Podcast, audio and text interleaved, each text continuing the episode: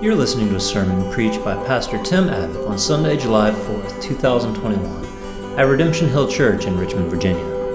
For more information about the church, visit us online at redemptionhill.com. Uh, for the next three weeks, uh, we will be looking at this psalm that Casey just read uh, together. Uh, it's, it's, Psalm 122. Uh, we're going to take three weeks and really dig into uh, what this psalm is. It is one of my favorite psalms. And uh, I hope you will come to love it as well if you don't already. Um, uh, but I hope you'll come to see what, what uh, it has to say about us as God's people, how we move and act together, um, what He has intended for us, what He desires for us, what it shows us about God, and what it shows us about His church. It is July 4th, Independence Day. Uh, just a few weeks ago, our nation began to officially commemorate June 19th 15th or Juneteenth, which celebrates the end uh, to slavery in this country, the freedom of enslaved men, women, and children uh, in the U.S. that, that took place in 1865. Um, and as, as we think about those things, we celebrate the freedoms that, that we have. Uh, we are also reminded as, as the church of what God has, has done for us, of, of the freedom that we have in Him, the greatest freedom that any of us can ever know, the freedom that we have from sin and death through Jesus. In Galatians chapter 5 reminds us that we as humans take advantage of every freedom that we've been given. We use it to our advantage. We use it selfishly. We take advantage of it by making it an opportunity to be self centered and to, to focus on ourselves. It says this uh, For you were called to freedom, brothers and sisters, only do not turn your freedom into an opportunity for the flesh, but serve one another through love. We should celebrate freedom, but as those whose life was bought at a price, as those whose, whose freedom was purchased for us by Christ, by the blood of Christ, and we should never take advantage of that freedom just to become self centered, self focused, self indulgent. There are countries today and throughout history that have made it illegal to gather together as the church. There have been many times that through uh, legalism and harsh tactics by the church, that people have been forced to go to church with the threat of imprisonment. But we have great freedom in our time. We have great freedom in our, in our country to be able to go and gather together as, as God's people. We have freedom to, to gather together as the church. Uh, and yet we often use that opportunity as an opportunity for the flesh. Psalm 122, as Eugene Peterson writes about it, is a psalm about a people who decide to go to church. It is a people who understand that freedom and say, I want to be there. And beyond that, this is a psalm about a people who are excited. They are rejoicing to go to church. It is a people who have experienced the freedom of knowing and trusting in a mighty God and can't wait to be together with God's people. So we will spend the next three weeks looking at this psalm as it God uh, calls his people to enjoy him together. And specifically, in three ways, we will look at it. This week, we will see that God has called us to worship together with the church. Next week, God has formed us together as his church. And then in week three, that God has called us to work together for the sake of the church. Psalm 122 is, is one of the 15 Psalms of Ascent. They start in Psalm 120 and go to Psalm 134. And these Psalms were sung by thousands of Israelites as they made their way up to Jerusalem. Three times a year, they would travel together. They would travel to the three great feasts the feast of the Passover, the feast of weeks, which we know as Pentecost, and the feast of tabernacles. Mary and Joseph, the, the earthly parents of Jesus, would go every year, according to Luke chapter 2 to the feast of Passover. They were, they were there to celebrate Jehovah, the Most High God. And they would sing these psalms on the way to the feast as a way to prepare themselves for the feast. That same passage in Luke 2 points out that Jesus was 12 at the time, and so he was traveling with his parents. And so it is more than likely that Jesus, along with his parents, sang this psalm on their way to, to the Passover. And as these Israelites would make the sometimes long journey to the temple, they would sing these psalms of ascent. The, the, these songs were a way to prepare their hearts and minds, literally to go to, to the feast, but spiritually to lead them up to where God was, to lead them to God in worship. Psalm 120 is the first of the Psalms of Ascent. In verse 1, The psalmist shows us where he starts. He starts low, he starts discouraged, he starts down. He says, I call on the Lord in my distress, and he answers me. Save me, O Lord, from lying lips and from deceitful tongues. We start in distress, we start desperate and hurting, surrounded by people that mean us harm. And these Psalms show us that as Christians, we now move from that distress. We move upwards towards praising God together with His people. Singing these songs would, would build a holy anticipation for the presence of God. We recently had, a, had a, a meeting with some of our members talking about the Sunday gathering, and we compared the Sunday gathering to a feast. They were literally going to a feast, but God had prepared a spiritual feast for them and invited them to come together and enjoy that feast together. So they were excited to be together with God's people, to worship Him. And I believe we should have that same level of anticipation and excitement and joy to be able to gather each week with Christian brothers and sisters to re- worship our Redeemer. It is easy to look at their time, their culture, and simply disregard it as a different time, a different place. It would be easy to say that we just don't have that same level of anticipation. We don't experience that same level of anticipation in our culture, but that wouldn't be true. In 2016, a husband and wife drove a thousand miles with their 10 year old son because they wanted to see history made. They had been made, waiting for this, this time for their entire lives. They were joined by an estimated 5 million other people, the seventh largest gathering of people ever in history, including families of four and five generations who had flown in from every part of this country and from around the world to celebrate the fact that the Chicago Cubs had won their first World Series in 108 years. Yes, I know we have some Cubs fans here. In 2013, college students in South Carolina camped out for 14 days. 14 days just to get good tickets, not just tickets, to get good tickets to a Clemson Florida State football game. This is not just a sports phenomenon either. In 1980, fans waited as much as 36 hours to see maybe the greatest movie of all time, The Empire Strikes Back. 19 years later, many of those same people waited as long as 72 hours to see one of the worst movies of all time Star Wars The Phantom Menace. And, and my personal favorite, in 2005, over a thousand people lined up in Massachusetts, waiting with anticipation. Some people camped out as long as 10 days. There was a local high school band playing in the parking lot, there was a rock band performing nearby. Tra- traffic was gridlocked for hours. Why? Why were they waiting 10 days? Why was traffic gridlocked? Because an IKEA was opening in that city.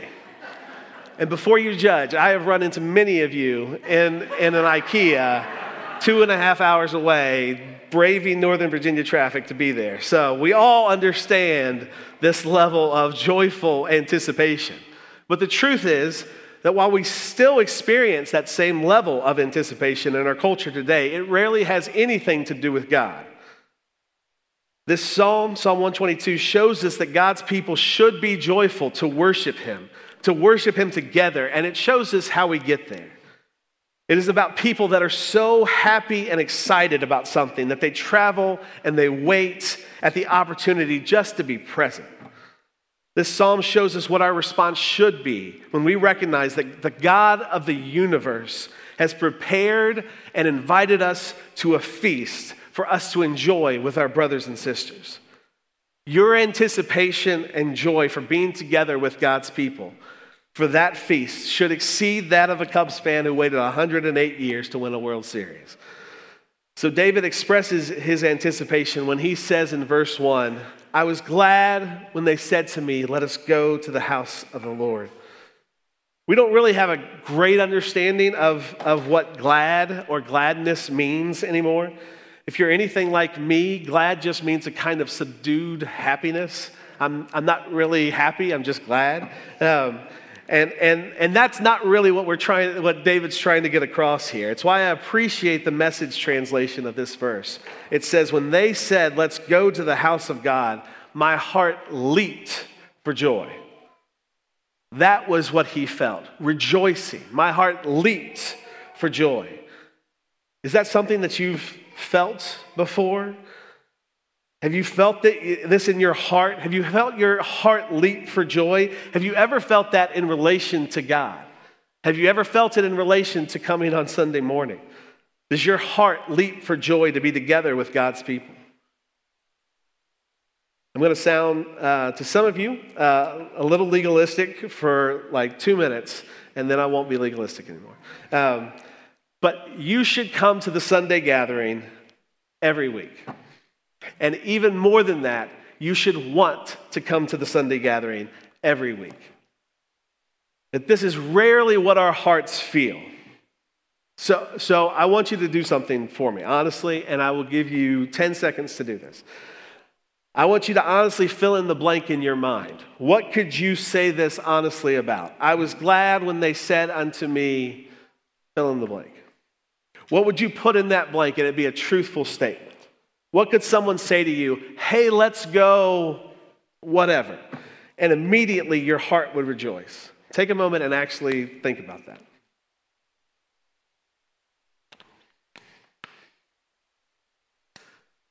I hope you have it in your mind. I hope you didn't just repeat the verse um, because that probably wasn't too honest. But I, I hope you have something in your mind. What, what would that be? I won't have you yell it out. I was glad when they said to me, let's go to the beach this weekend. I could say that. I was glad when they said to me, let's just sleep in today. That would be fantastic. I was glad when they said to me, let's go get some Chick fil A. I am always excited about those things. None of those things are bad things. Every Sunday, every Sunday, probably every Sunday, we ask our kids what they want for lunch after church, and every Sunday they scream Chick fil A. And then we have to explain to them that they love Jesus and so you can't have Chick fil A. Sorry. Um, none of those things are bad things. Rest and getting away at times is necessary and healthy. But we can probably say those statements more honestly and more truthfully than we can say this statement by David. I was glad, my heart rejoiced when they said to me, Let us go to the house of the Lord. So, what truly brings our hearts gladness. When you wake up on Sunday morning, does your heart wake up with joy knowing that you are going to be together with the saints, going before God, worshiping, singing, praying? If someone texted you during the week and said, I can't wait until Sunday to go to church, what'd you feel? Guilt? Obligation? Joy? For many of us, our heart rejoices to get away for the weekend, but with Sunday, we just kind of force ourselves to get up. We force ourselves to go. We know we should go, and so we make ourselves go. We feel a sense of duty or guilt. We don't go to the church gathering enough because our hearts don't really rejoice at the thought of being together to worship God. Even before COVID, church analysts had said that the new normal to go on Sunday mornings is, is maybe twice a month, but for most people, it's once a month. That's become as much as we will give. That's, that's how often we'll go to this. There are so many other things vying for our attention, our affection. And after this very long year, we are hungry to just travel and do things, go somewhere we enjoy, somewhere we can just get away. So, why don't we rejoice more at the thought of being together with God's people? Why is it so easy to pick something else other than coming to the church gathering? I don't want any of us coming faithfully and consistently on Sunday morning just out of guilt. But I do think we need to go ahead and, and just knock over a few walls that many of us are building up that prevent us from truly enjoying the unique opportunity that we have. And it is a unique opportunity every Sunday. We often use every reason we can to not go to church. And, and I, I honestly don't want to try and poke holes in all of our excuses, so I'm going to let Jesus poke holes in all of our excuses. Uh, if you have your Bibles, turn to Luke chapter 14. We'll start in verse 15. Jesus gives us the parable of the great feast. It's a wonderful, it's a wonderful parable. There's a few different versions of this.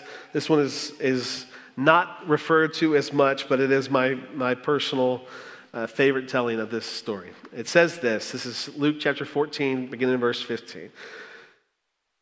When one of those at the table heard him, heard Jesus, he said to Jesus, Blessed is the one who will eat at the feast in the kingdom of God. Jesus replied, A certain man was preparing a great banquet and invited many guests. At the time of the banquet, he sent his servants to tell those who had been invited, Come, for, for everything is now ready. In Psalm 122, they were all preparing to go and partake in the feast that were in the house of the Lord. In Psalm 122, the invitation is, Let's go to the house of the Lord. And here in Luke 14, the invitation is, Come to the feast of the kingdom of God. We get to go and feast at the banquet of the Lord, and we are called to go and invite others into it with us. And so, what is the response to the banquet feast of God's kingdom here in Luke 14? Surely the response of everyone is, I rejoiced when you said to me, Let's go to the feast of the kingdom of God. But in verse 18, we see the response. It says, But they all in the same way began to make excuses. His word, not mine. But they all in the same way began to make excuses. The first said, I have just bought a piece of property and I must go and see it. Please excuse me. Another said, I have just bought five yoke of oxen and I'm on my way to try them out. Please excuse me. And still another said, I just got married, so I can't come. Just need to stop and appreciate that our excuses for not going to the feast that God prepares for us haven't gotten much fresher in 2,000 years. I have just bought a piece of property. Today is, I just moved four weeks ago.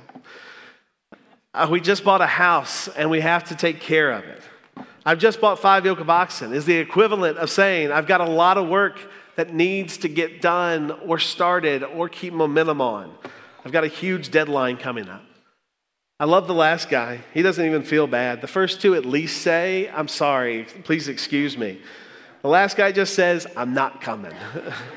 Why? I just got married. Great, bring your wife. What, why would that stop you? No, I'm not coming. Work, big life changes, big family changes. And if we're honest, for many of us, if none of those things are happening, then we need a weekend away to recover from doing those things. Our excuses haven't changed much in 2,000 years. We justify it by saying we are a busy people with very full lives, and I can go to church next week or the next or the next. And while some of those excuses might make sense, they might seem reasonable, when we use them enough, eventually gathering together with the church is only something that you do if you don't have something better to do. Gathering together with God's people to worship, pray, and grow becomes our Sunday fallback plan. The gift and opportunity that we have to, to get a glimpse of what eternity will be like should carry more weight in our lives than, than simply being a good, solid backup if we don't have anything else on the calendar.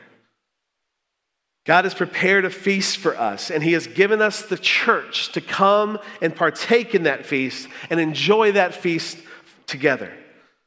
It doesn't really matter how good our reasons are for not being there. Worshiping God together with God's people is just better.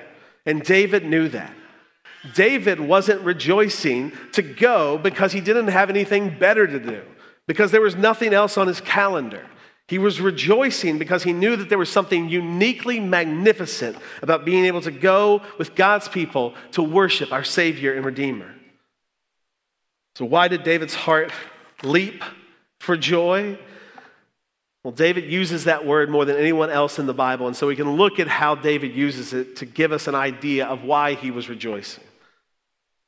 Psalm 13, verse 5, he says, But I have trusted in your steadfast love. My heart shall rejoice. My heart leaps with joy in your salvation. What makes us rejoice? The steadfast love of the Lord and the confidence that we know that we have been saved. Psalm 40, verse 16, this is David again. But may all who seek you rejoice and be glad in you. May those who love your salvation say continually, Great is the Lord. What makes us rejoice? That this isn't just for me. That, that everyone who gets to see this, we all proclaim with one voice, Great is the Lord. We say it continually. This is for everyone who loves and knows salvation. Psalm 71, verse 23, David again says, My lips will shout for joy when I sing praises to you. My soul also, which you have redeemed. What makes us rejoice? To know and believe that we have been redeemed. And in our psalm today, Psalm 122, this psalm begins and ends with the phrase, the house of the Lord. What makes us rejoice? It is that that we have been redeemed by God. We have been saved by God. His steadfast love will never leave us. And we can actually go before Him in His presence and praise and worship together with His people. Praise and worship with other people who recognize this. It is pure grace, amazing grace, that we've been given an opportunity to gather together to worship our Savior and Redeemer. And I want you to see that this is a gift to see what a gift the church is.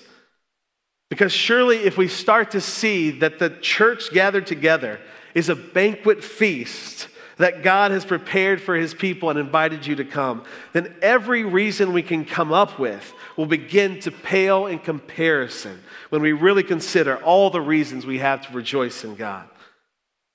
We must believe that it is by God's grace alone that you can come here on Sunday morning.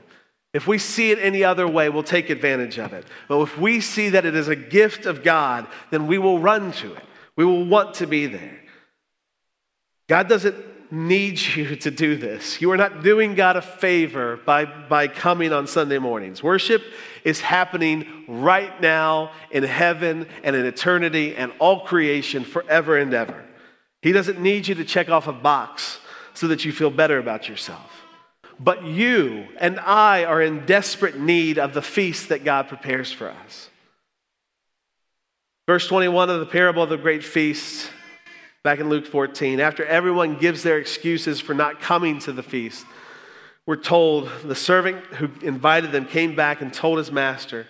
The master of the house became angry and said to his servants, Go out quickly to the streets and the lanes of the city and bring in the poor and crippled and blind and lame.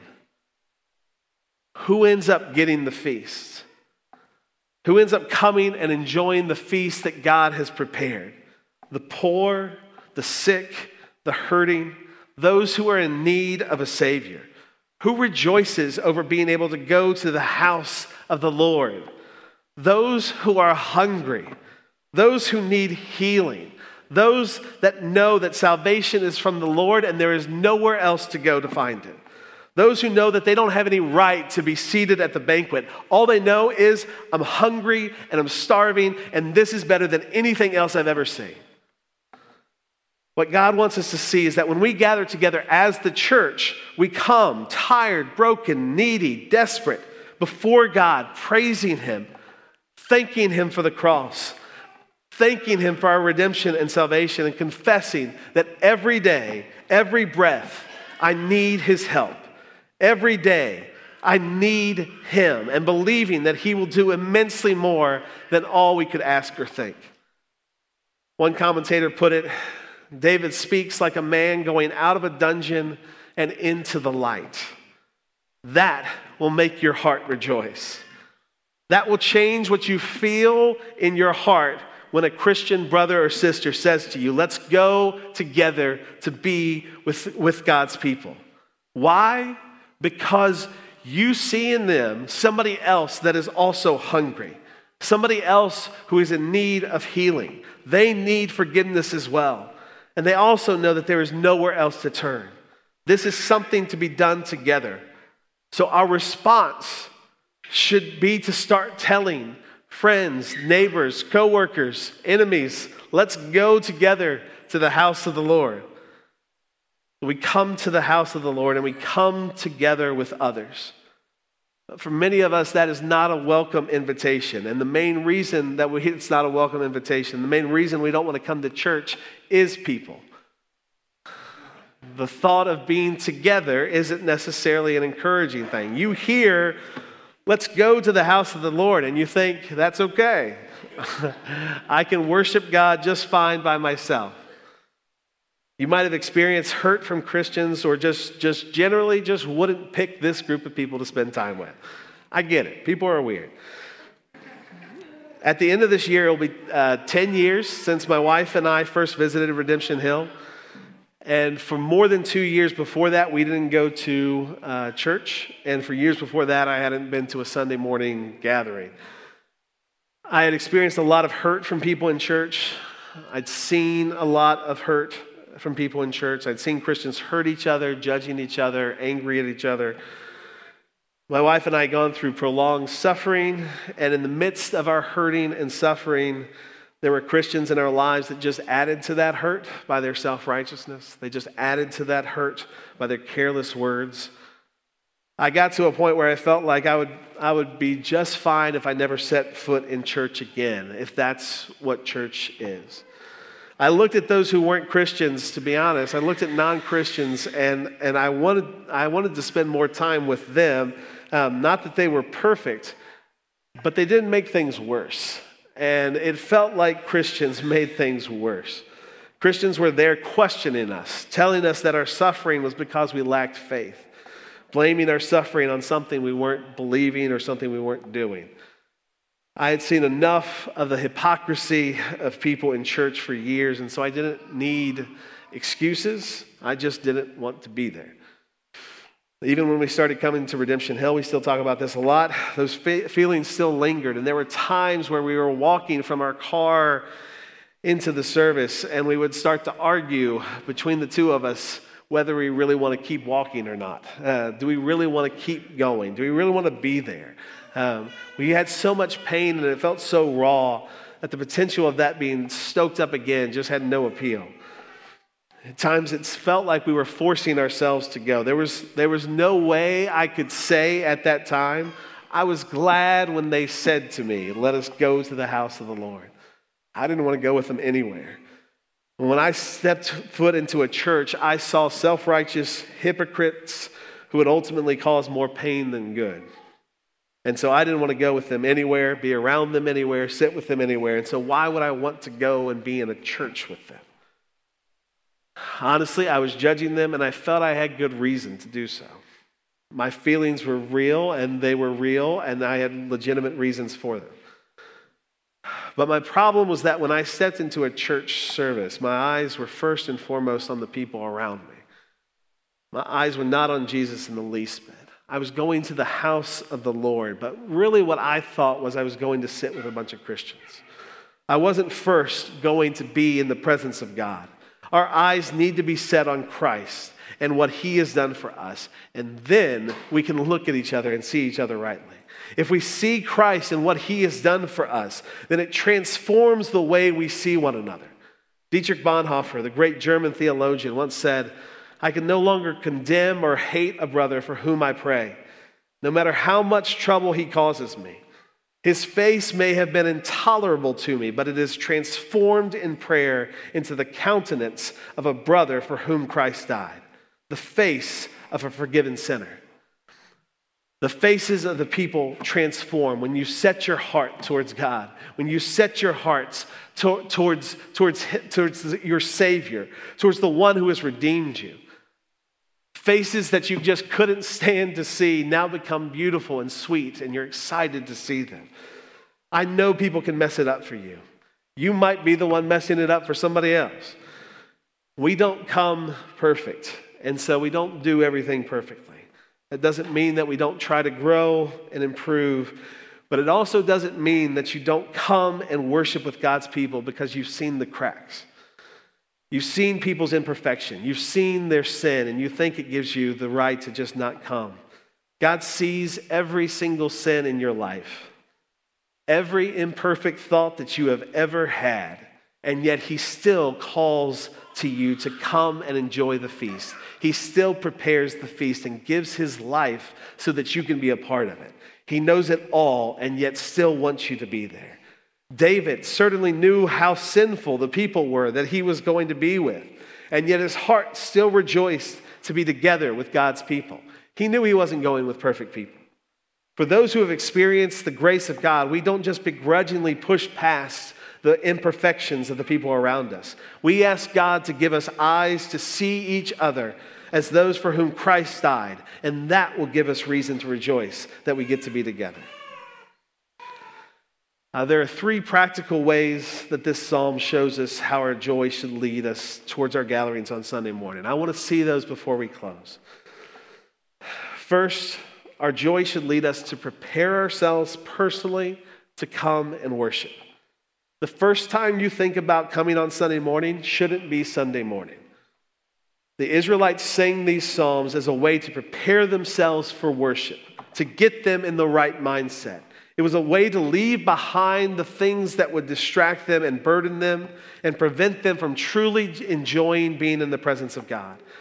It was their way of doing what Jesus calls us to do when he says, Come to me, all you who are weary and heavy laden, and you will find rest for your souls. They were moving their way up to God. And in the, in the midst of that, they were casting off their anxiety, casting off their burden, and turning to God. These Psalms were a way to cast off the burdens of life. Not, not to disregard them, not that they weren't going to be there when they came back, but it was a way to prepare them to enjoy being with God.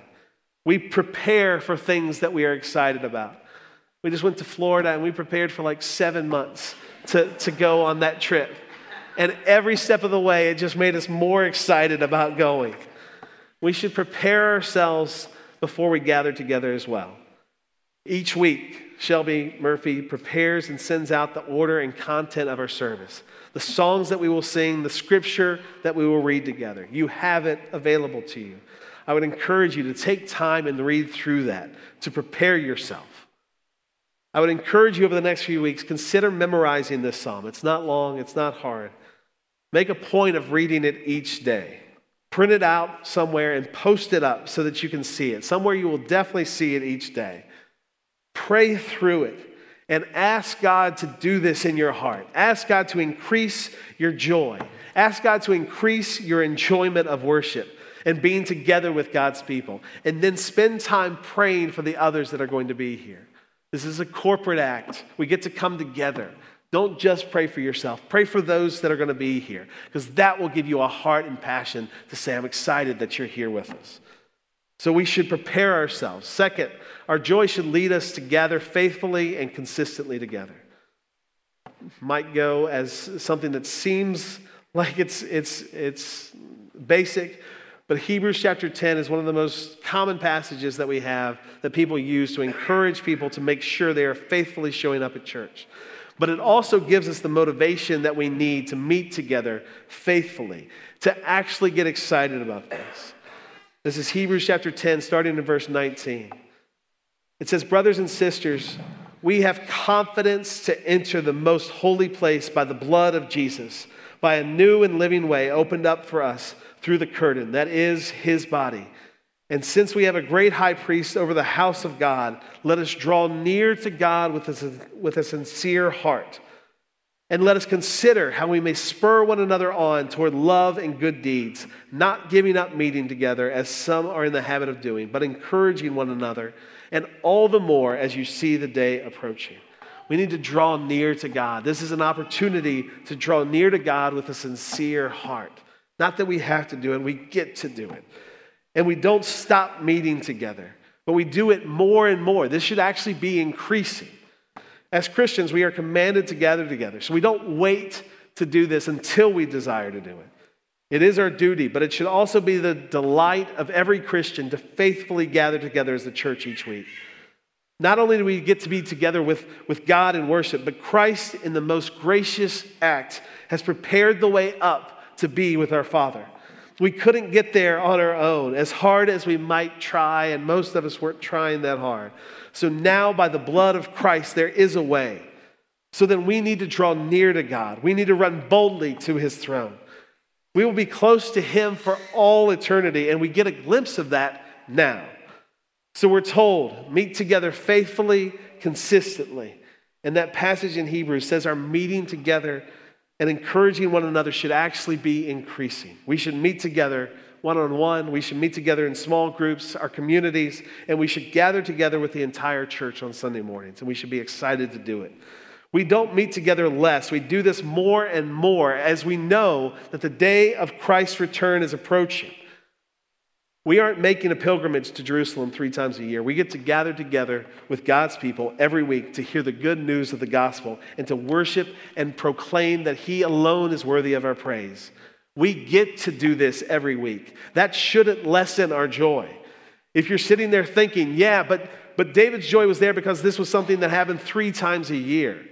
If you think that being in the house of the Lord is made better by doing it less frequently, then you don't know how great God is. Being in God's presence with God's people isn't made great because it only happens a few times a year. We should desire it and be passionate about it more and more because it's what we're going to do for all eternity, and we're going to enjoy it then. We should be so much more ready than even David was to say, I rejoiced when they said to me, Let us go to the house of the Lord. We now see Christ in his fullness. We should be excited to run to, to his people and to be together to worship him. Every Sunday morning, we gather together, not because we have to, but because we have been given the gracious gift of the church. Every Sunday, we get to participate in a glimpse of the heavenly feast that God has prepared for us, and we get to do it together. We come together and we do what God has prepared for us. We get to pray and cry out to God together as our pastors, Mark, Raymond, Demetrius, each of our pastors lead us in prayer for one another for our church, for our city, our nation, and our world. We get to worship together as, as Brett, Laura, Zach, Terrell, Andrea, Jonathan, and so many others prepare each week to lead us in singing psalms, hymns, and spiritual songs. Prepare us to sing praise to God. We get to show hospitality to one another as, as Jen and Kathy and Taylor and the Spains and the Bays and so many more greet you as you enter in. And then we have the opportunity to welcome one another, to welcome one another as God has welcomed us. We get to welcome in new believers into this, into this gathering. We get to welcome in people that don't know Christ yet. What an opportunity to show what God has done for us. We should be excited about that. And we get to grow together. We get to be reminded of our need of the gospel together. We get to be reminded of the power of the gospel as God's word is faithfully preached each week by Robert and the other pastors. And we get to respond each week to the gospel by taking communion together. And we have the opportunity to encourage one another, serve one another, celebrate with one another, weep with one another, taking time to actually talk and hear and listen to one another. Every week, Ryan and Ben and Emily and Tori teach our kids, along with so many others, teach our kids the stories of how God has worked throughout history, have the opportunity to talk to them about it. This is an amazing opportunity. This isn't something you have to force yourself out of bed to do. This is something we should be rejoicing in our heart. Our hearts should leap for joy when we hear these things. And then we get to be sent out to love one another, to live the, what God has done in uh, us, to live in light of it, and to proclaim his, his worth and his beauty to a lost world. Those are amazing things. Each of those is a unique part of the feast that God has prepared for us, and we should consistently thank Him for it. So we should prepare ourselves, we should consistently and faithfully gather together. And third, our joy should lead us to invite others to gather with us. We should joyfully invite others into this with us. We should invite those in our lives who have not yet believed so that we can see how God uses His Word to transform lives, to save lives, so that we can see unbelievers transformed. We should invite them into this. We want to see what the Apostle Paul describes in his letter to the Corinthians when he says, If an unbeliever comes in while everyone is prophesying, they are convicted of sin, brought under judgment, as the secrets of their heart are laid bare, and they will fall down and worship God, exclaiming, God is really among you. We should desire that. We should invite unbelievers, but we should also invite one another. We often think of inviting people and we just think of people that aren't here. But we should invite one another. We should reach out to each other and say, I'm excited that we're going to be together this week. I, I know we don't want to put too much pressure on anybody to do anything, but each of us actually needs to know that someone wants us to be there, that it's meaningful that I'm there, that it's meaningful that you're there, that it's meaningful that we're together.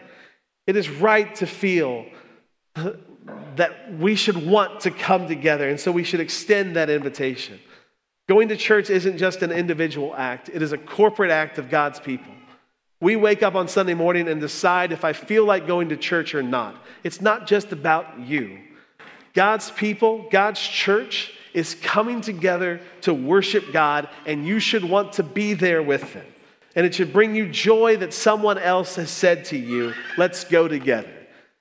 David saying it brought joy to my heart. Nobody had to invite David, but somebody did. That's what he's exclaiming. It brought joy to me because someone said to me, Let's go together. We get to do all of this because Jesus has made a way and has invited his people to himself. He has told us to come to him, so we should go rejoicing. None of this is out of self righteousness or judgment. We should just desire this. This is something that should be stoked in our hearts and, and in, our, in our minds. And this should cause us to love Jesus with all of our hearts. He paved the road to be able to come before God. He went and prepared for us a place to be in the presence of God forever. He went and prepared the feast for us, and He knocked down every dividing wall that we would put up between ourselves and others. And then he calls us and invites us graciously to leave our sin behind and come to a feast that none of us ever deserve to be at. He is the only way to God. He is the only way to be a part of His family. He is the only way for us to go to the house of the Lord. And that should cause us to rejoice, and that should cause us to seek after Him with all of our hearts. Uh, we are going to spend a few minutes in reflection and prayer before we take the Lord's Supper for me, as God brought me out of the depths of discouragement, despair, bitterness, as healing happened, I moved from judging God's people with a bitter heart. And as God turned my heart to see his unwavering love and his amazing grace, God restored to me the joy of my salvation. And in that, he also moved me from judging God's people to rejoicing at the thought of gathering together with a family of people who could say with one voice, Great is the Lord and greatly to be praised. Who could say with one voice, Salvation is of the Lord. Who could say with one voice, Let us go together to the house of the Lord. That created in me a love for them and a joy together to gather and worship with them. And I hope He's doing that in your heart. I hope He does that more in all of our hearts. And so, as you take a moment to reflect, I encourage you do you need to ask God to restore that joy of your salvation? If, he, if you have that joy, then you're going to re- rejoice at this as well. Who can you be praying for to invite with you to come in the weeks to come? What is keeping you from that joy? Seek after God, seek after Him. Let the work of Christ overwhelm you today. And then, after a moment of reflection, you will be invited to come and partake of the Lord's Supper we will partake in a feast that God has prepared for us in sending Christ into this world and giving his son as a sacrifice for our sins. The bread represents the body of Christ, and the blood representing the blood that Christ shed for us. And because of that, we, we turn away from our sin and we remember what he did so that we can have life. All of this is a gracious act, and we get to take communion together each week. That is a wonderful thing. And so, in a moment, we'll be uh, called to that as God's people, and we'll called to rejoice in what God has done for us. And so, let's pray, and then we'll take a moment to reflect. Father, thank you for your church. Thank you for uh, the gift of your people. Um, thank you um, that in you alone um, we find salvation, and in you alone we find the words of life that we so desperately are hungry and needy for. I pray that you would make that a reality every day. I pray that every moment of our lives we would see how much we need you. See how hungry we are for the things that you provide. I pray that you would cause, use that to, to, to create a, a, hunger and passion for, for, your church, for your people. Uh, cause it to be a hunger and a passion to seek after you each and every week, but, but every moment of every day. And that this time together would just stoke that even more. Uh, Father, thank you for it. Thank you for this church. Thank you for these people. Uh, we, we thank you for your love that you've shown us. Um, we thank you for uh, the, the reminder uh, that communion is of all that you have done for us. Um, we thank you for it and we ask all these things. In Jesus' name, amen. You've been listening to a sermon preached by Pastor Tim Abbott at Redemption Hill Church in Richmond, Virginia. For more information about the church and to hear other sermons like this, please visit us online at redemptionhill.com.